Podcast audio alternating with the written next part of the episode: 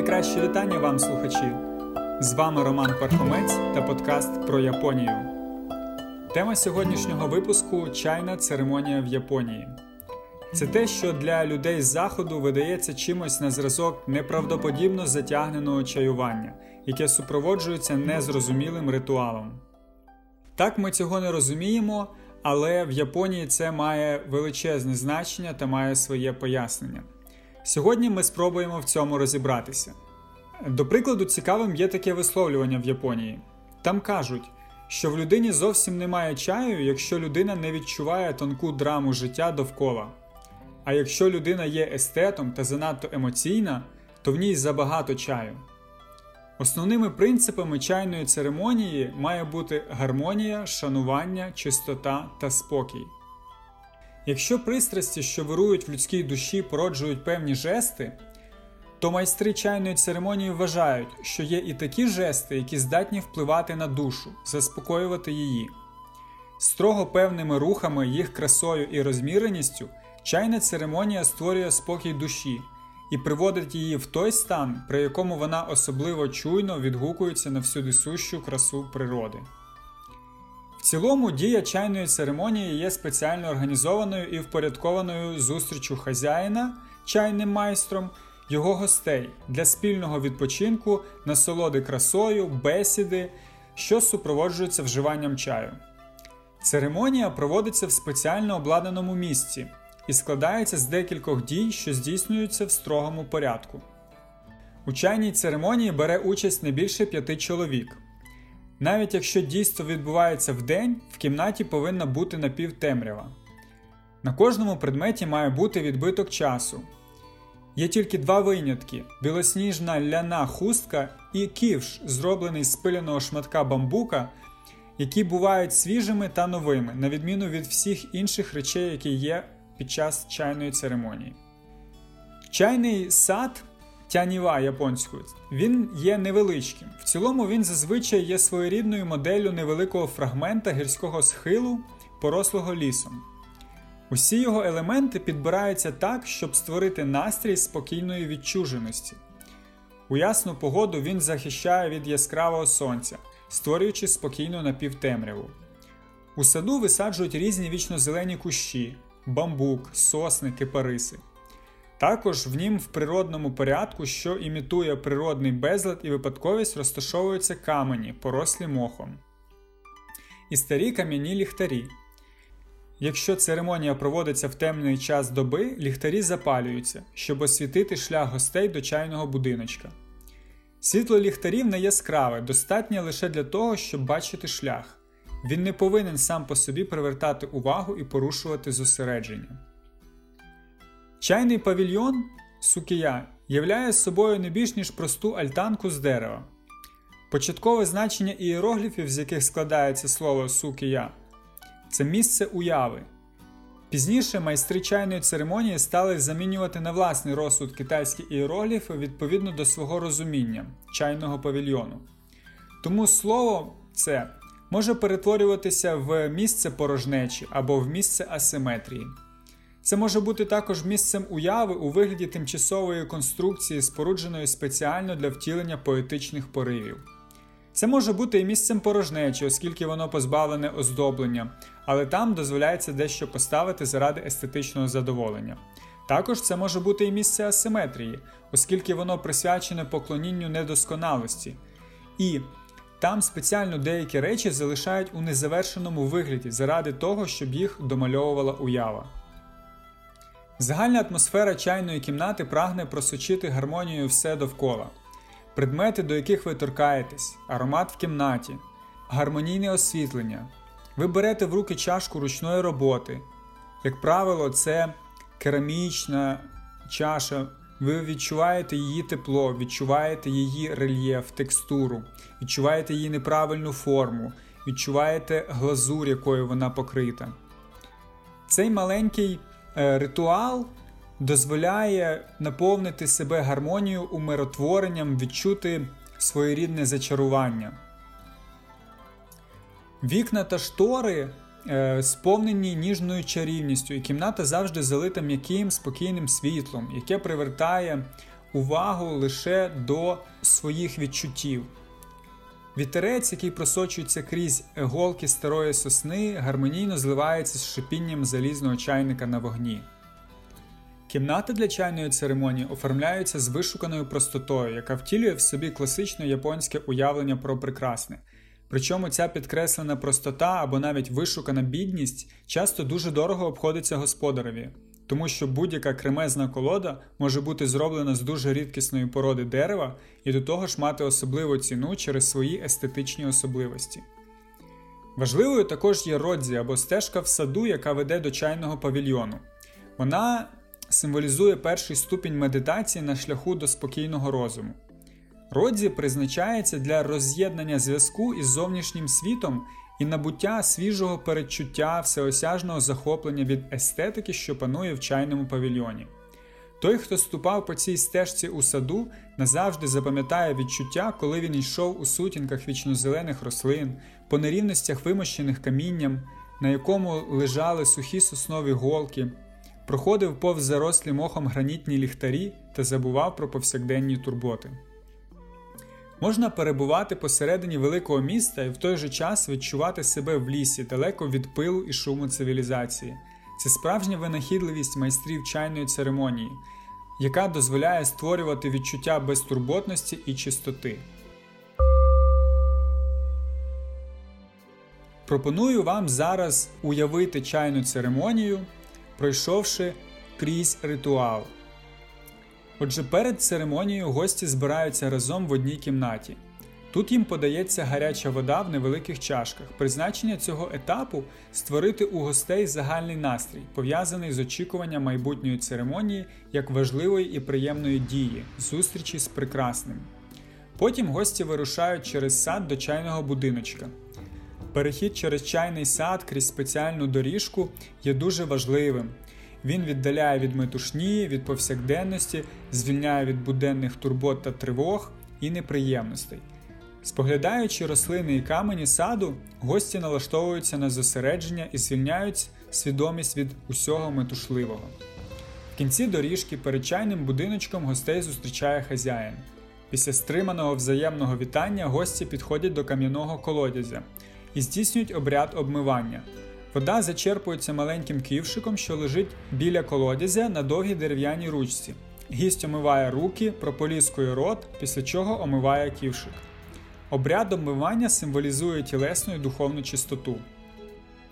Після обмивання гості проходять в чайний будиночок і розташовуються там. Проходження через низький і вузький вхід символізує остаточний вихід за межі буденного світу, укриття від всього, що твориться ззовні. Незручність входу і необхідність низько нахилятися, входячи в чайний будиночок, символізують рівноправ'я учасників церемонії. Вклонитися вимушений кожен, незалежно від знатності, статусу, багатства та популярності. Відповідно до звичаю традиційного японського будинку, входячи в чайний будиночок, взуття гості залишають біля порогу. На момент прибуття гостей вогонь у вогнищі вже горить. Котел з водою стоїть над вогнем.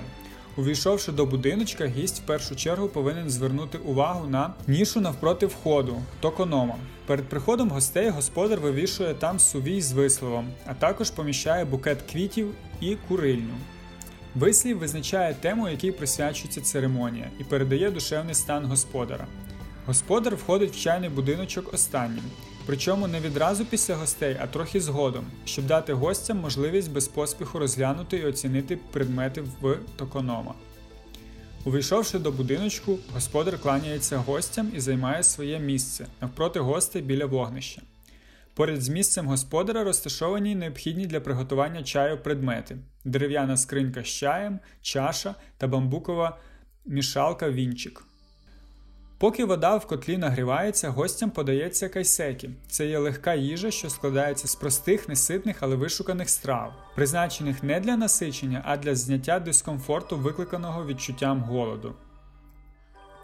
Японці вважають, що їжа, що подається до чаю, повинна в першу чергу бути приємною для ока, і лише в другу насичувати.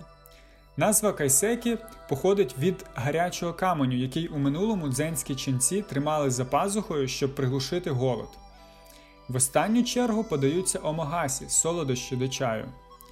Після кайсеки гості на деякий час виходять з чайного будиночка, щоб розім'яти ноги і підготуватися до основної частини церемонії спільного пиття густого чаю. В цей час господар міняє сувій в токонама на тябана композицію кольорів або гілок. Композиція складається за принципом єдності контрастів. Наприклад, це може бути соснова гілка як символ міцності і довговічності з квіткою камелії, що символізує ніжність в квітковому букеті.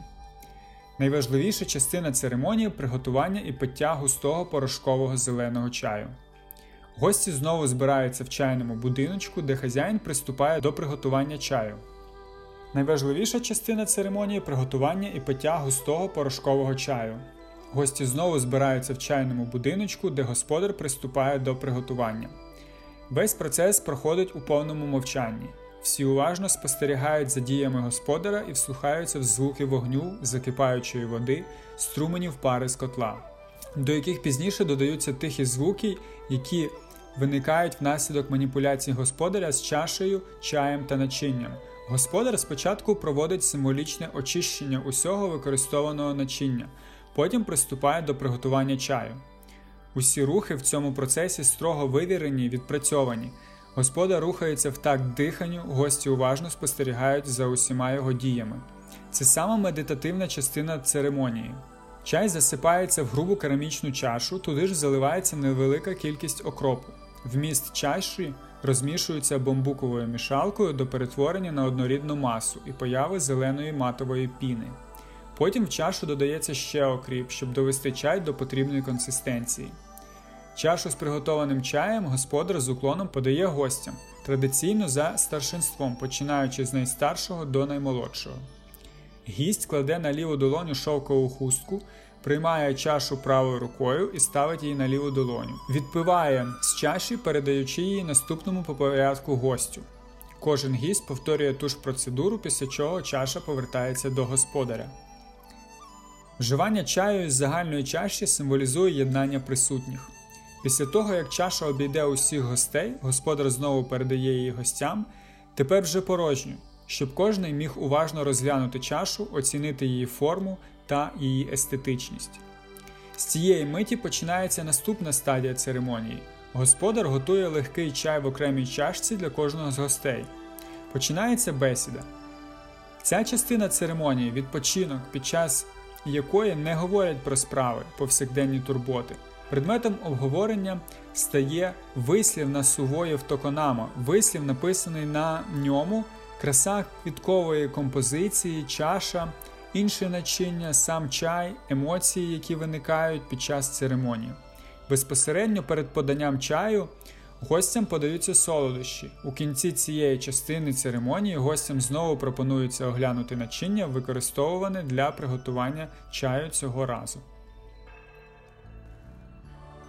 Після закінчення бесіди господар, відповівши на усі питання гостей, з вибаченням покидає чайний будиночок, показуючи тим самим, що церемонія підійшла до завершення. У відсутність господара гості оглядають вогнище, на якому готувався чай, ще раз звертають увагу на квіти в токонама, які до моменту завершення церемонії повинні розкритися. Квіти, що розкрилися, служать нагадуванням про час, проведений разом з учасниками церемонії.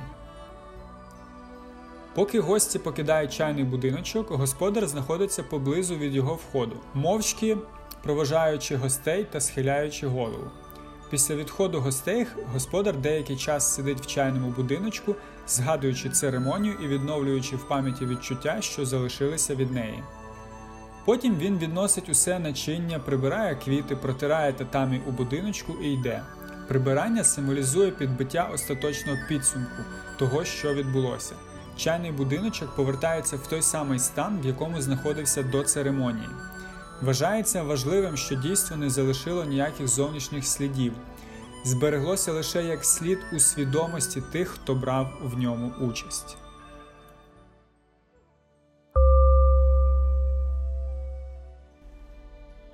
Для японської чайної церемонії використовується особливий чай матча або маття. Виробляється він з листя чаю, яке перед збором накривають та затіняють.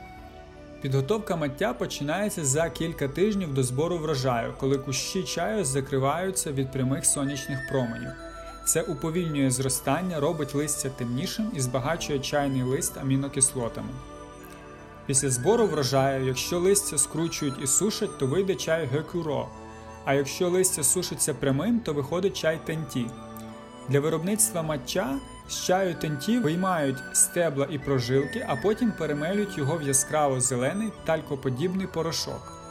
Може знадобитися до години часу, щоб перемолоти 30 грамів такого чаю. Такий порошковий чай потім збивається в піну спеціальним бамбуковим вінчиком в керамічній чаші під час чайної церемонії. Вплив чайної церемонії відображається на багатьох сферах японської культури. Саме звідси беруть початок такі поняття, як вабі, сабі та сібуй. Породженням чайної церемонії стало і мистецтво ікебана. Японська кераміка ніколи б не досягла таких вершин, якби не ритуал чайної церемонії, який і вплинув на правила поведінки японців. Міст між мистецтвом і природою, а також міст між мистецтвом і буденним життям є ключовими характеристиками японської культури. У цій країні ніколи не існувало поділу мистецтва на чисте і прикладне.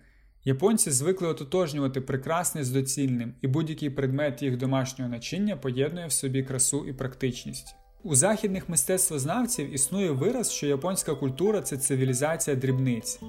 Мабуть, вірно те, що японці досягли успіху в практичних дрібницях більше, ніж в широких абстрактних ідеях. В японській мові є термін масебумей цивілізація соснової голки.